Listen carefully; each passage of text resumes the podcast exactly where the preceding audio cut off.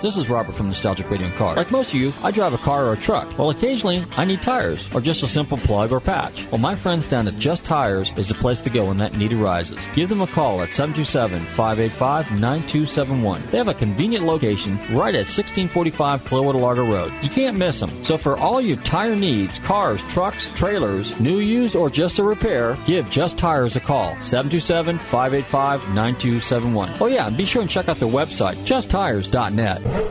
Do you ever feel the need for speed? Well, experience the thrill of indoor karting at Tampa Bay Grand Prix, located at 12350 Automobile Boulevard in Clearwater. Call 727-527-8464. They have state-of-the-art electric karts racing around a quarter-mile road circuit. Bring your family, friends, and teammates for some speed, fun, and competition at Tampa Bay Grand Prix Indoor Karting Facility. Call 727-527-8464. Visit their website at tampabaygp.com.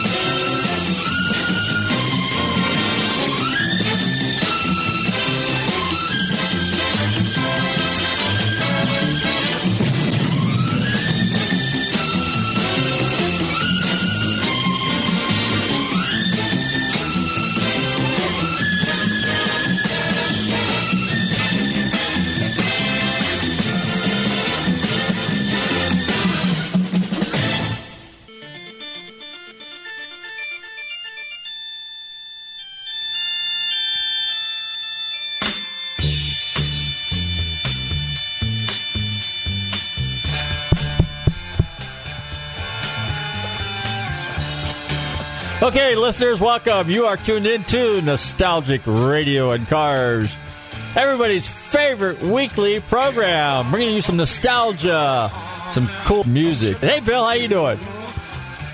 Your Bill's there. He's trying to find his microphone. I, I, I don't know what that was, but you don't know what that was. Well, hey, Ma- you know, Matrix I Spy, I guess. But you know what? Here's what I did. I, I just was kind of rumming around, and you know, every once in a while I hear something, and it just kind of triggers my mind. So I just played the three theme songs to three TV shows I used to watch when I was a kid. I Spy was out of the '60s with Bill Cosby and uh, Robert Culp. Uh, Mannix with Mike Connors. And then uh, it was uh, Streets of San Francisco with uh, Mike Douglas and uh, the guy with the big nose. I can't remember his name. I think it was Karl Malden. That's what it was. But your favorite clip is this one. Hello. Hello. Hello. This is Barack Obama. This is Joe Biden. I'm Nancy Pelosi. yeah, that's right. You know, hey, I'm lucky. I'm on an hour before the debate. I think the debate's at 8, right?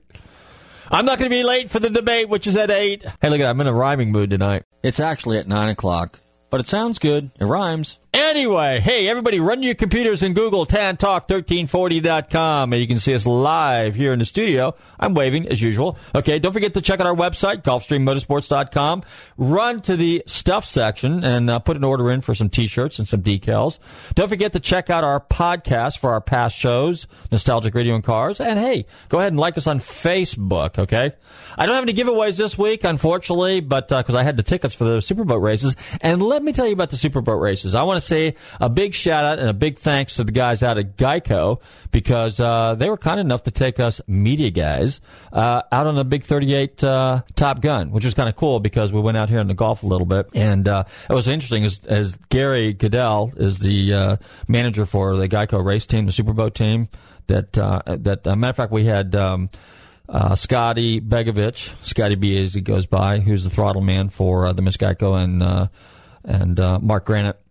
Um, they were there. But anyway, so we're out on the boat with uh, Gary, and we're going out the intercoastal. And I guess he wasn't real familiar because when he was giving some of the demo rides to some of the media people and friends and locals, you know, the mayor and people like that, commissioners and stuff, he was buzzing north towards uh, Dunedin Pass. Okay, so really, it's just almost a straight shot, and you haul butt out there. But he decided to go this time when we were on board. He decided to go out in the Gulf. So I guess he wasn't familiar with the markers. And when you leave the bridge right downtown here by the marina, um, at, at um, Coachman Park. It's a no wake zone, and then shortly thereafter, just on the other side of the causeway, it's you can get up to you know uh, normal speed, and uh, then you round the, the turn there, the marker, okay, and then you start heading out to the bridge. But then just before you get to the bridge, there's a no wake area, and then it kind of forks out a little bit. So if you want to go out to where the islands are, where the fingers are on Clearwater Beach, or if you go underneath the bridge. Well, anyway, he's still full bore. He's still pushing 50 miles an hour. And my son looks over me. He goes, "Hey, Daddy, you know there's a uh, this is no wake." And I said, "Yeah, but I guess he's been this route before, so maybe he knows." Well, just as we get on the other side of the bridge, here comes the cops, lights blaring, and all this stuff. Now I had my camera with me, but I wasn't exactly sure whether I should take a picture of that.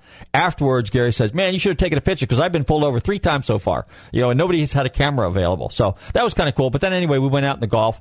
We had that thing up to about 64, 65 miles did he, an hour. Did he get a ticket? No, no, we just got a warning. But I figured, you know, since they figured we're the Geico boat, you know, that they probably would just let it slide. But hey, you know what? Just goes to show you it doesn't matter who you are, what you are, or what you're driving or riding in at that point in time. You know, if you break the law, you break the law, and you know somebody Johnny Law is going to come chase you. You're down. right, brother.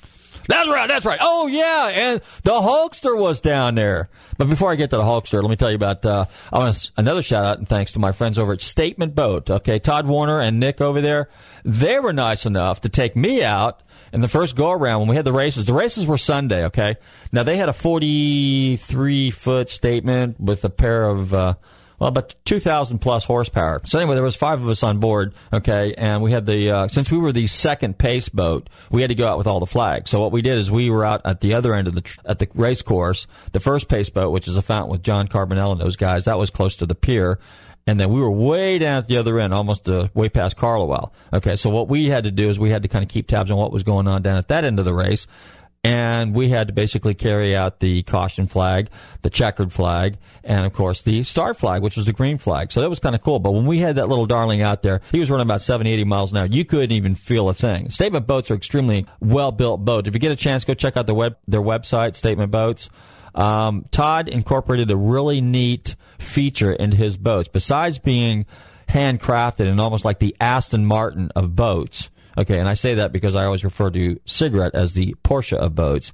And uh, Aston Martin is just, uh, you know, it's a notch above in terms of quality and stuff because um, they're more or less hand built and they're built in limited runs. But anyway, the statement boat, he has a hydraulic cockpit. So when you ride in that boat, you can actually sit there and watch the cockpit go up and down. So it basically absorbs all the shock. So you really don't feel it when you're bouncing around. You're hitting those four or five foot seas and stuff. So that was pretty amazing. But anyway, so we ran 60 plus out there. Uh, we hung around for a while. We had to wait till all the boats were done milling. Milling means kind of like in NASCAR terms, staging. You know, when the cars get all lined up and everything like that. Well, the boats do that. So they don't run from a uh, dead stop. They run rolling in the water, so to speak, because they can't just sit there. So what we do basically we kind of get the boat. We kind of cruise forwards a little. We get all the boats going. They gave me the honor of holding the green flag. So I actually got to hang out the back end of the boat with the green flag. So when the when the uh, statement took off, here we are. We're leading the boats out. So that was pretty cool. I enjoyed that. Here's a question. Okay, what's the question? Did you have your nostalgic radio and car shirt on? You know what? I was wearing a Holman and Moody shirt, and my son calls me on the phone and says, "Daddy, did you wear your your nostalgic radio and car shirt?" I said, "You know what? I completely forgot about it, but you're wearing one, right?" So my son was wearing one, so that was a good thing. So somebody in the family from our radio show was wearing a nostalgic radio and car shirt. But anyway, on the way back in, because we had to bring the boats back in, uh, actually we bring the boats out. Everybody goes in on their own. But uh, he got that thing up to 90 miles an hour. Now, I don't know if anybody's ever been 90 miles an hour plus in a boat on the water. Um, that's the fastest I've been. 80s, I've been before a number of times. When you go from 80 to 90 miles an hour, that's a huge difference, okay? Uh, that boat just sailed right across the water. That was an amazing, amazing little trip. Anyway, overall, it was a great show. It was a great venue. The second time out, you're not going to believe this. Not, you know what? I have a notorious habit of having either my audio equipment or my video equipment go dead at the most important times. I mean, I'm embarrassed to even say this, but when I had an, a chance this year at the uh, St. Pete Grand Prix to interview Roger Penske, the interview went fine. But then after the interview, I had an opportunity to get him to do a promo for us you know how rare that would be to have Roger Penske do a promo for? Guess what? I had the recorder off. I just flipped it off, forgot to flip it back on, got him to do the recording. Then after he walked out of his uh, motorhome and we're standing there and we took a couple photos and stuff, I went to check the recording and it wasn't there and I was too embarrassed to ask him to do it again. So that was a no-no. Here at this race, okay, I get out in the boat I'm supposed to because we had Mark Neiman and we had a couple other guys from the boat races on last week. So Mark asked me if I would take photos for him. I get on the boat, and of all things, the battery goes dead in my camera. Now I got this little Mickey Mouse little cell phone, you know, because I'm not into the smartphones or the state of the art stuff. So I have no way of taking pictures. I felt so ridiculous. So then what happens when we came back in? I ran up to the old Maas Brothers building and actually went into the Winners Museum, the Winners exhibit up there at the old Maj, right downtown Clearwater. And I got to tell you, anybody that hasn't seen that yet, you need to go check out the exhibit. It's pretty cool. They got some stuff in there, a lot of a lot of uh, um, sets from the movie, obviously that you would identify with. It's just kind of cool, and it's also kind of cool the fact that that movie was actually filmed here locally. You know, and I know we do a commercial here at WTAN for for the winners um, exhibit, don't we, Billy? We do a commercial for Jesus Chrysler Jeep and Bartow. Has nothing to do with it. But at any rate, so go check out that. But anyway, so what I did is I ran up there real quick and I had my charger with me and I put my charger on or my battery on charge so I could get my make sure my camera was good for the second uh, heat. So I get my camera, get everything ready, got my gear. I'm hauling butt down to the marina, and guess what? I missed them by one minute because they were pulling out. It was too late, and I didn't feel like swimming after them. So anyway, so I, what I did then is I went down to the beach and uh, I took pictures off the pier. The pier was a great, fantastic place to uh, take shots and see the races. And then afterwards, we went up to the Aqualea because on the uh, those of us that had media and VIP passes, which a couple of listeners won, uh, they were up at the Aqualea or they were over at the Hilton. So where's, was, where's Aqualea? The Aqualea is the Hyatt on Clearwater Beach. Well, I, I was I haven't been up there in a long time, but on the eighth floor, you had a spectacular view of the races from up there. I was actually is that the new hotel? That's the new hotel. Yeah, the pink one. I was pretty impressed with that. I didn't uh, realize how cool that would be up there. Um, that was pretty neat. That's actually kind of a neat place to watch the race the next time. It's not quite as crowded. It's kind of cool. Is it a club? Is that what it's called? No, it's the hotel. But what happens on the eighth floor, which is the pool deck, they had a private party there, kind of for all the VIP people that were involved with the uh, superboat races. The lucky guys that got the VIP passes, basically. So it was kind of cool. Uh, I had an open bar and everything like that, but it was a great shot from a photographer standpoint and a great place to uh, spectate, watch the whole race.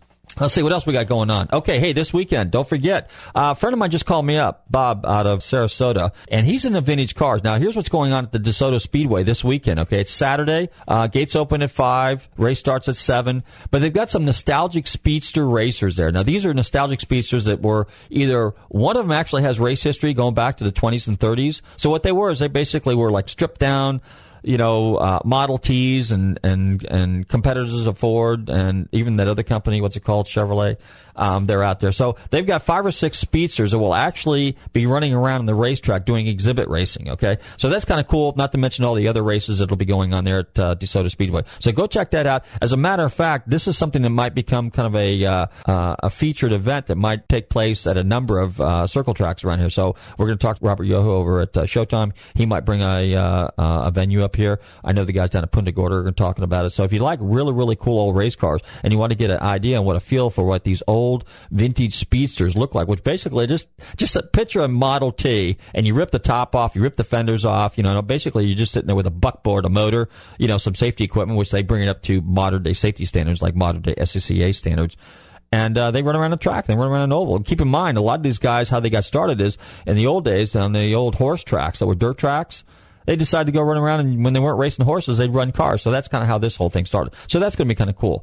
Uh, and then also this uh, week, or next weekend, is the Southeast Street Rod Nationals. Matter of fact, I just got some mail here, some literature from the uh, marketing director from the Street Rod Nationals. So I'm not sure what that's all about. I'm going to read that letter, which is kind of cool. So if you're into street rods, and just really cool stuff. Be sure and check out the Street Rod Nationals at the Tampa Fairgrounds next week, 10 13. Okay. Just so say, show me the Carfax. There you go.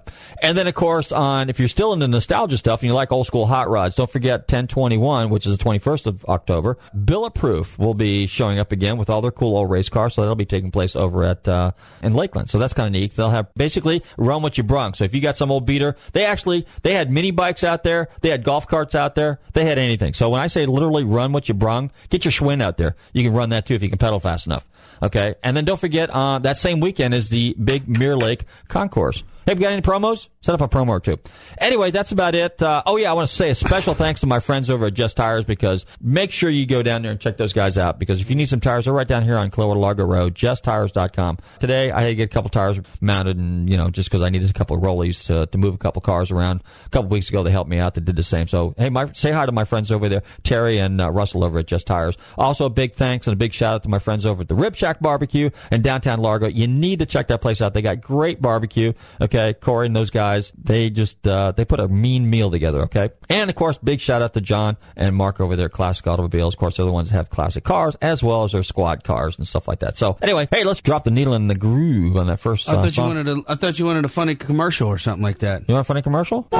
If you need a car but you've got credit problems, listen carefully. Drive a little, save a lot at Jesus Chrysler Jeep and Bartow. Jesus Chrysler Jeep and Bartow says we'll put you in a car today. Whether it runs or not, that's your problem. But we will put you in a car today regardless of your past credit history. Go today to Jesus Chrysler Jeep and Bartow. You'll be sitting in a car by sundown or my name's not Downtown Dave. Jesus Chrysler Jeep and Bartow. Si habla español. Si habla español. You like that one? You like that one? Okay, send him a bill for that promo. Well, then it should be Jesus. You know, I'm surprised. But anyway, I, I thought that was a joke. That's a real deal. All right, well, hey, here's a cool song Sugarloaf, 1974 75. Don't call us, we'll call you.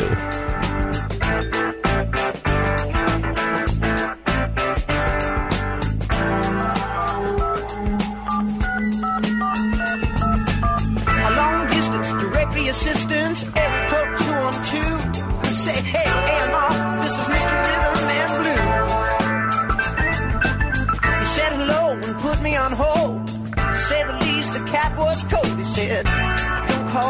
child, we'll call you.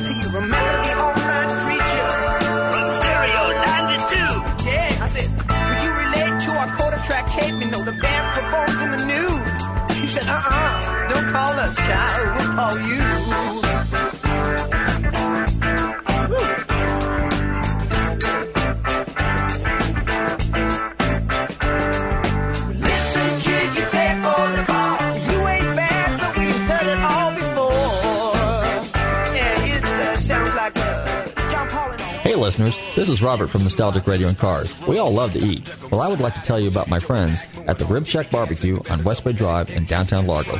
Their menu offers family-sized takeout dinners like delicious ribs, chicken, beef, and pork, or sit-down barbecue dinners, sandwiches, and even desserts. They will also cater your party. Everything is barbecued fresh using real oak for that great smoky flavor. So visit my friends Corey, Jed, and Kurt at the Rib Shack Barbecue in downtown Largo, 600 West Bay Drive, or call them for a takeout order at 727-501-9090. That's 727-501-9090. They truly have the best smoking barbecue in town. Oh, and be sure and check out their great barbecue sauce. That's the Rib Shack Barbecue in downtown Largo, 727-501-9090. I'm telling Robert from Nostalgic Radio and Cars sent you.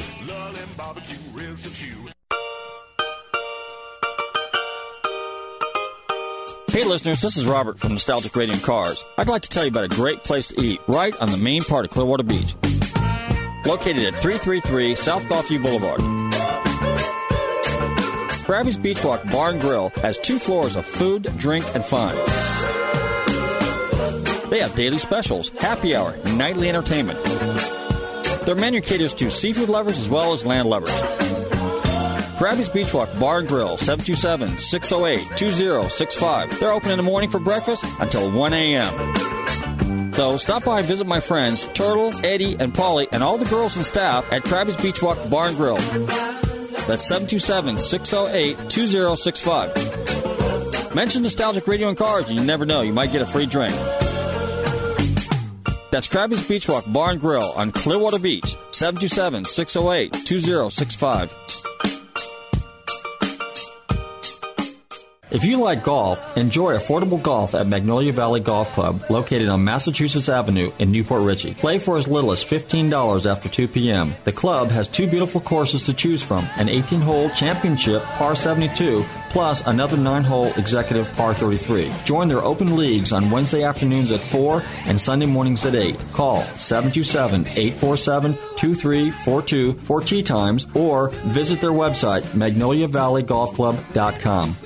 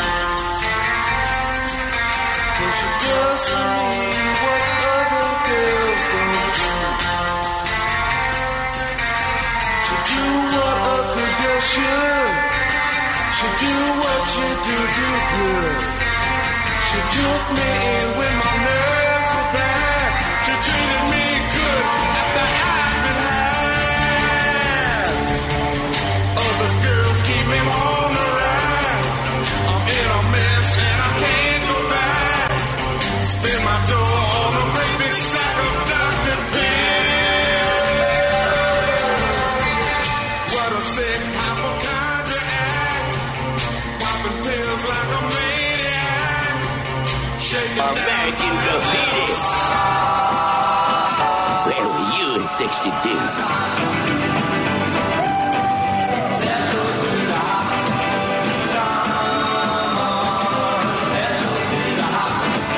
Grab that special one and jump into your candy colored custom or your screaming machine, cruise downtown and catch American Graffiti. American Graffiti. Baby, what's that? It's a movie. And you dig it, and you dig it. Go back in time. Where were you in 62?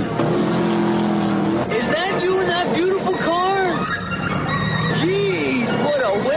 machinery. One, two, three o'clock, four o'clock, rock. Five, six, seven o'clock, eight o'clock, rock. Nine, ten, eleven o'clock, twelve o'clock, rock. We're gonna rock around the clock tonight. What, what did you say? All right, we're back. You're tuned in to Nostalgic Radio and Cars. Speaking of nostalgia, there's a little thing from uh, American Graffiti. Anyway, it's time to introduce our special guest for the evening, who, like a lot of the guests on this show, is a car collector. But not only is he a car collector, he owns a winery, he has an olive company, but more importantly, you know what? This gentleman is the manager of probably one of the greatest rock bands in U.S. history, the Doobie Brothers. It gives me great pleasure to welcome to the show this evening, Bruce Cohn. Bruce, are you there? Yes, I am, and you know we're still doing American graffiti here. You know, some people haven't given up on that. oh, that, hey, I'm all for it, man. And matter of fact, it was Yeah. filmed in Modesto, right, right around the corner from you.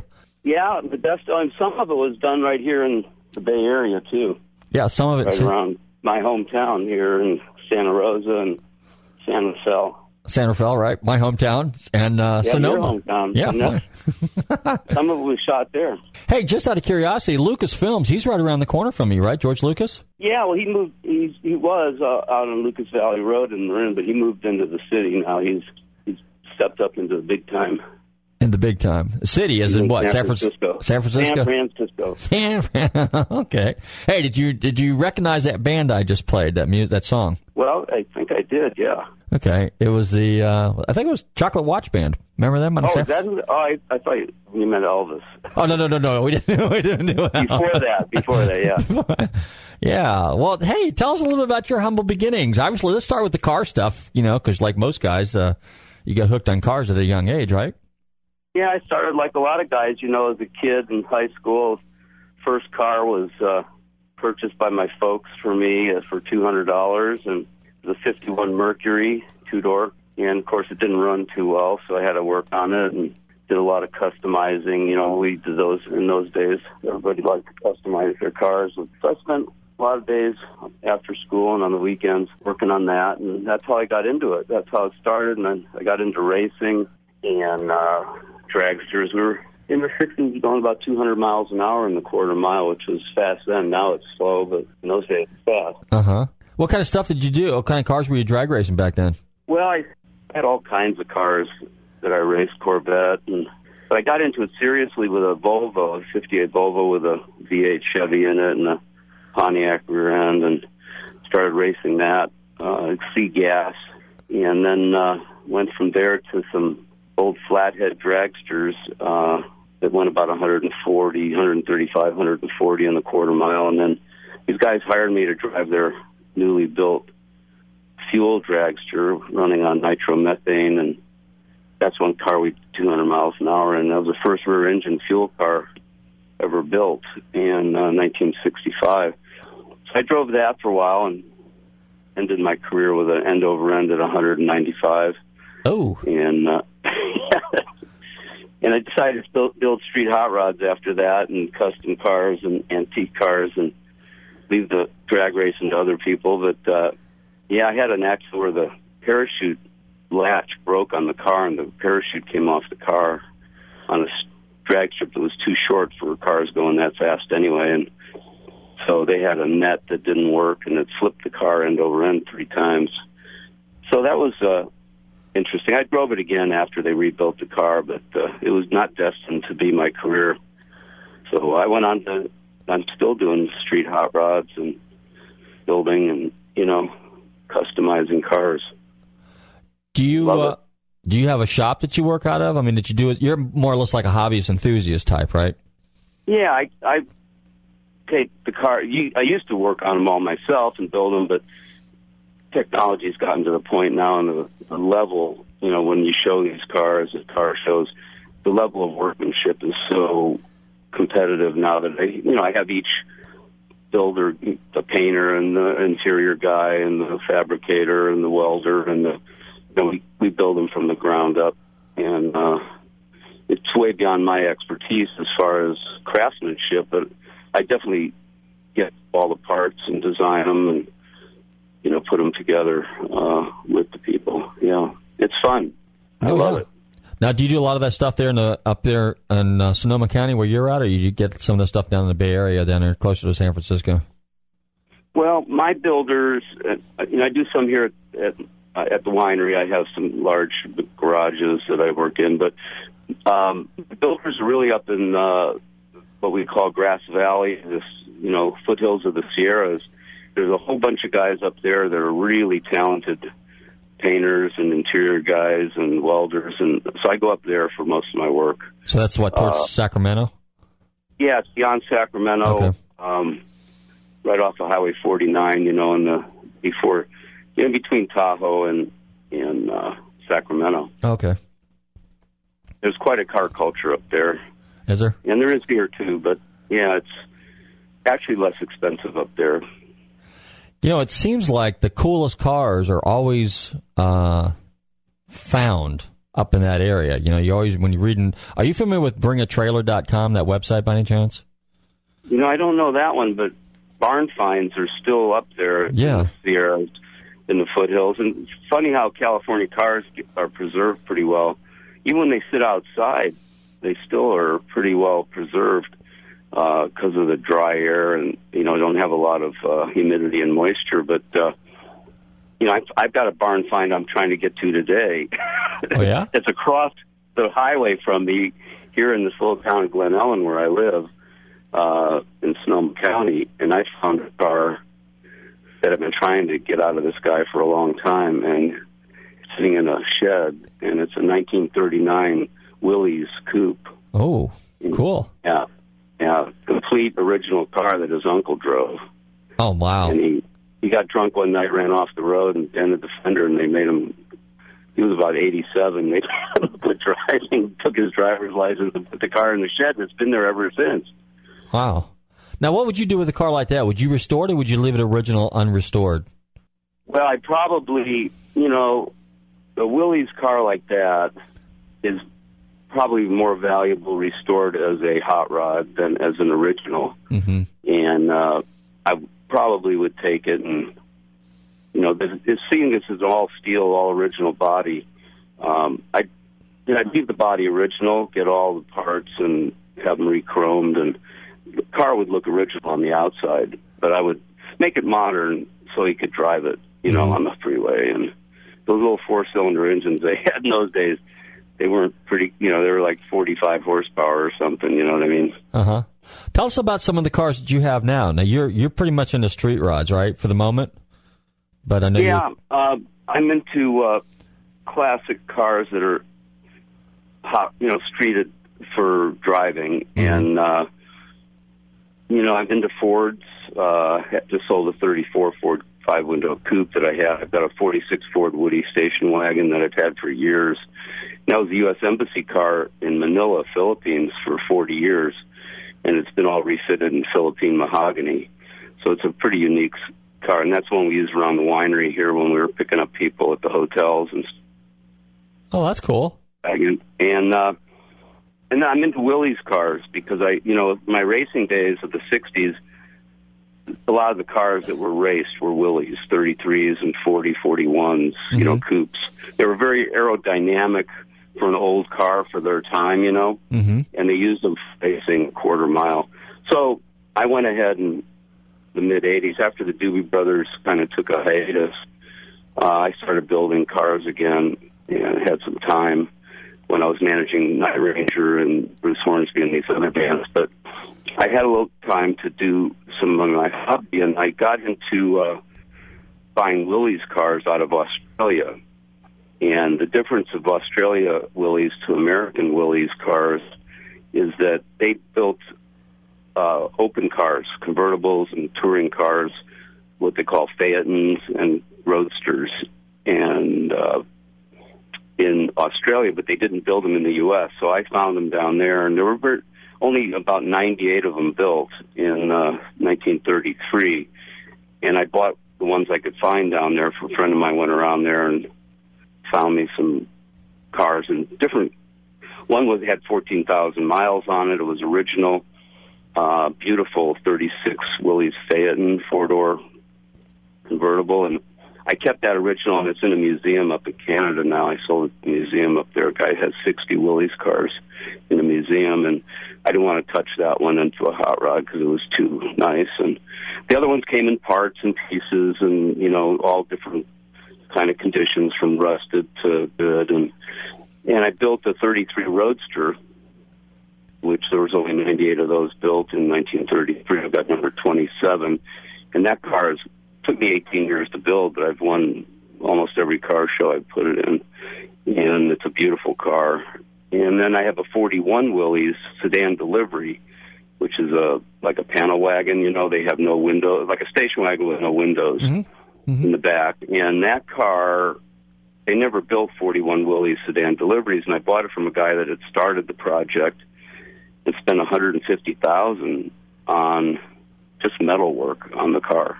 He took a four door sedan, Willys, and made it into a sedan delivery. Don't ask me why, but he didn't want a four door sedan, I guess, and uh, he made it into a pro street kind of style race car on the street with a roll cage and big tires and you know a huge engine with a thousand horsepower blown and fuel injected. And so I took it home and I bought it from him and he had about three hundred and forty thousand in the car and it wasn't finished. And uh, I bought it and took it home and took it apart sold the motor because it got two miles to the gallon and you couldn't even handle it on the street you know and I put a new Hemi in it from Chrysler with a nice automatic with uh, six speed, you know, with overdrive, and rebuilt the whole car, repainted it, finished the interior, and it's a show winner now.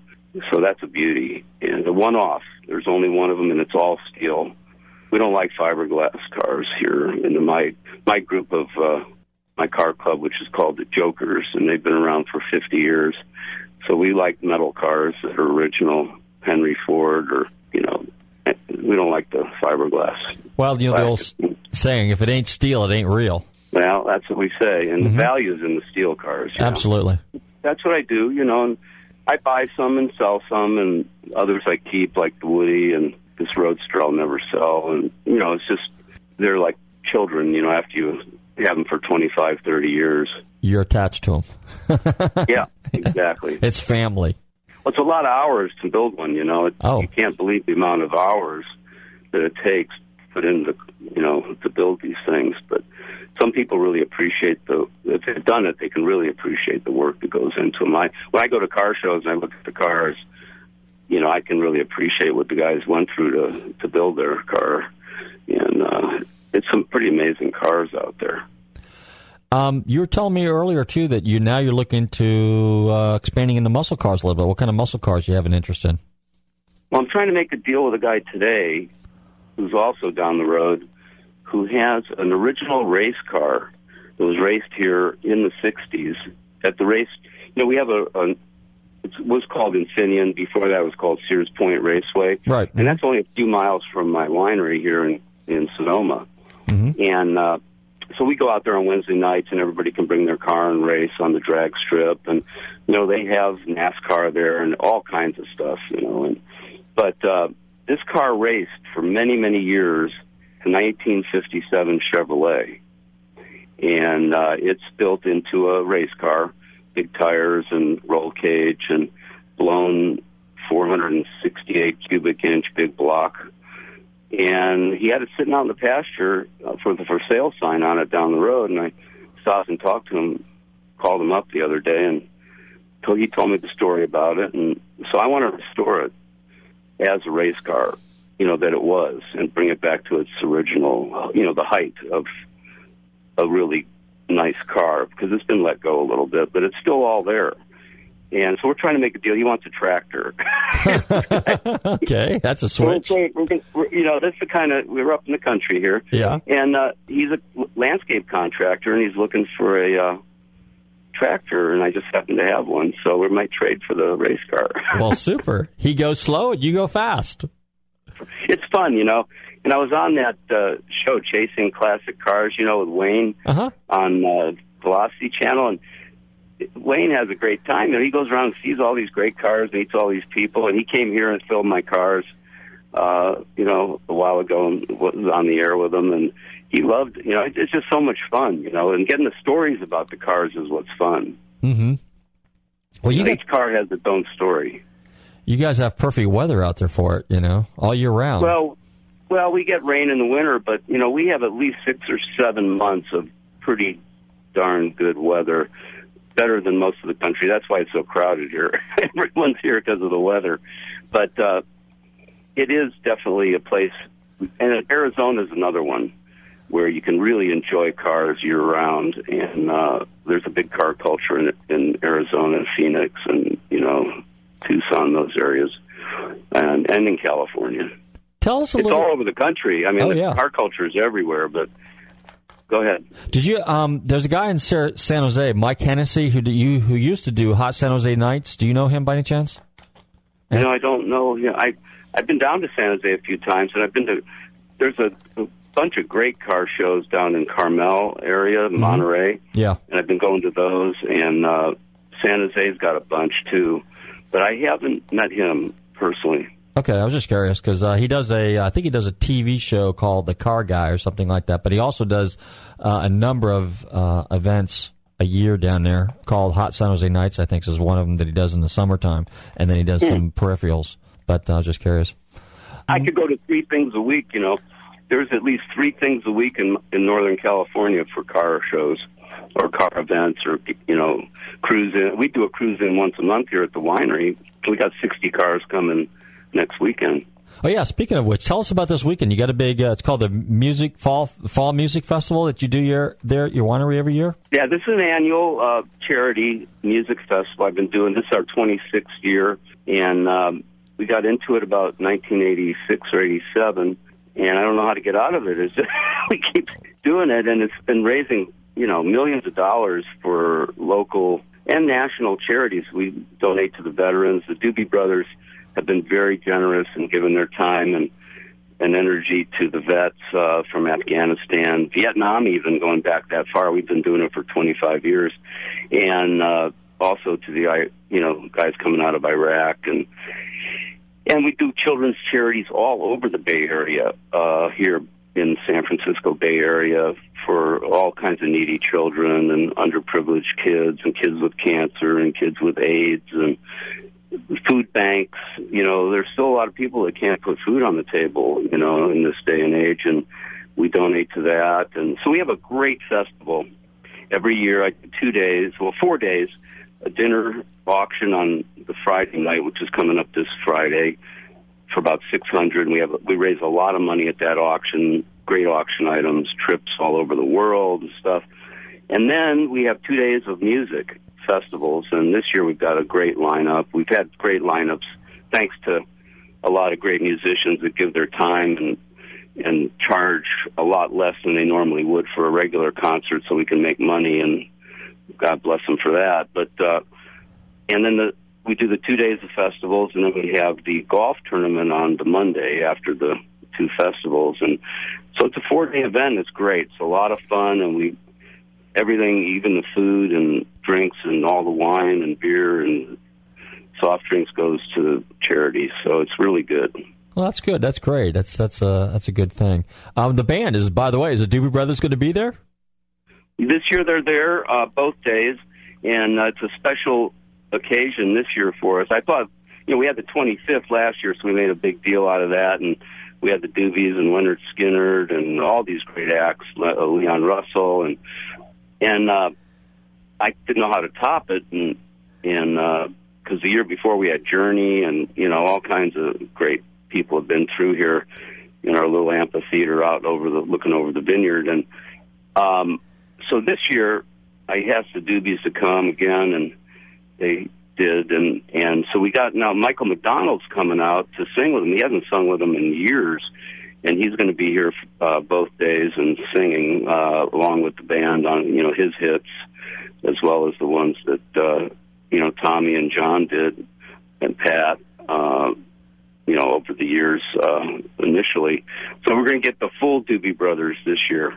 Oh, that's great. All of them. And uh, we've also got uh, Kenny Loggins coming, and we've got uh, Buddy Guy, a great blues player, Oh, yeah. fantastic performer. And uh, we've got Dave Mason and War, Jeez. Turtles, yeah, all kinds of Oh, great acts. It's super. be quite a quite a year. Yeah, great '60s groups right there. Yeah, we go back in nostalgia, and the audience comes. We have a lot of people come from Florida. We have a lot of people who come from uh, Washington D.C., Baltimore, New York, Texas, Colorado. I mean, they come from all over, and they've been coming. Some of them twenty years. You know, it's their annual visit to the wine country. Uh, it's harvest time. We started picking grapes today here at Cabernet, and it's a beautiful year. Going to be a great vintage of Cabernet, and all the other varietals look really good too. So we're very happy. Uh, it's turned out to be a really good year.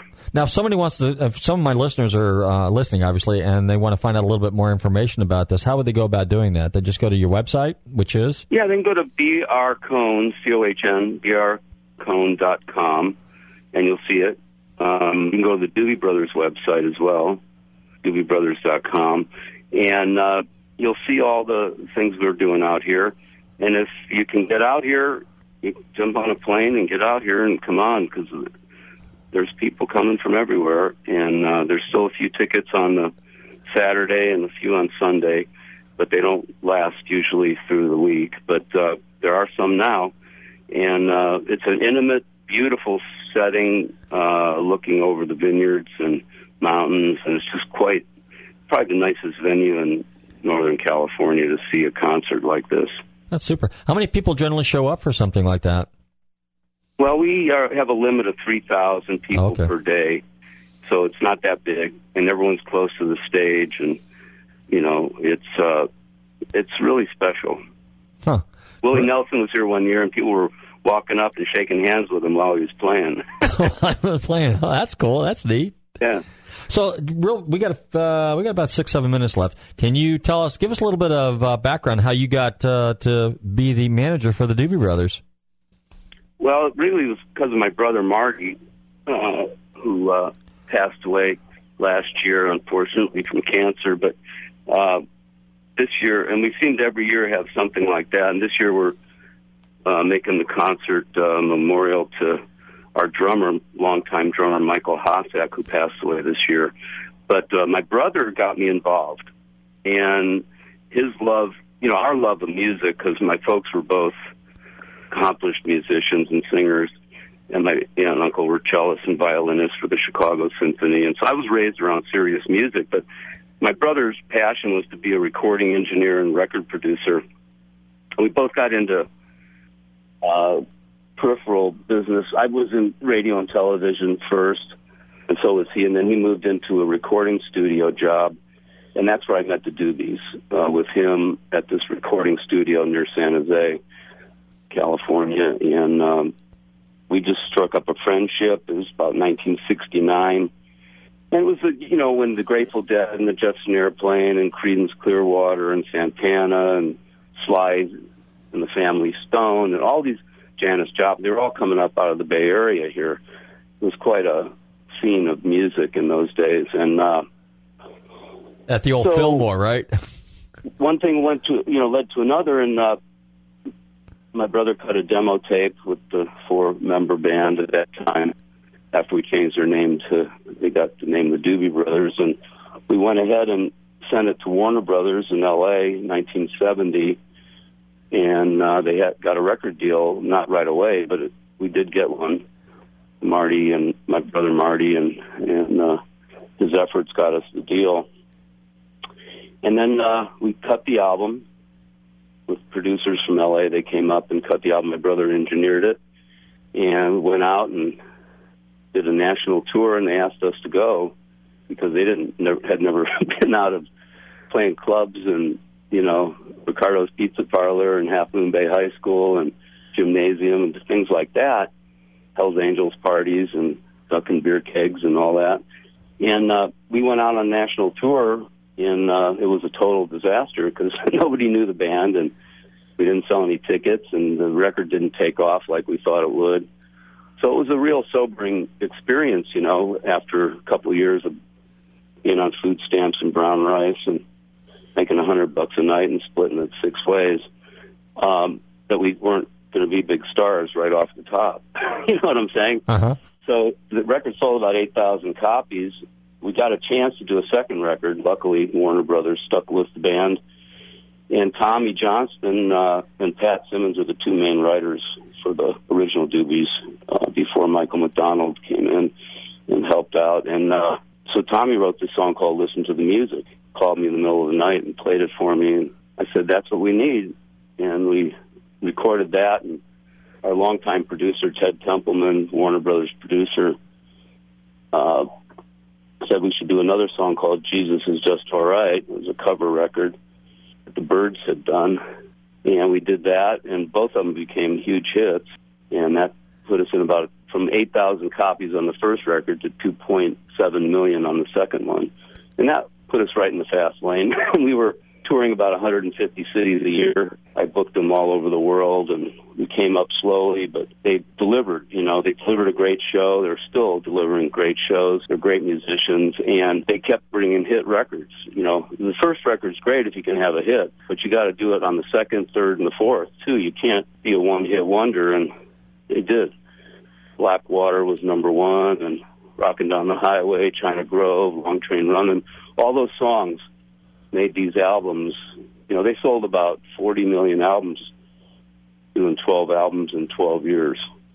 And uh, with Michael after the first six. So uh, it was quite a blitz. You know, we we were on the road seven months of the year for almost 12 years, and then doing a record a year for 12 years. And then they took a break, and then we reformed about 89. That was 82. They broke up.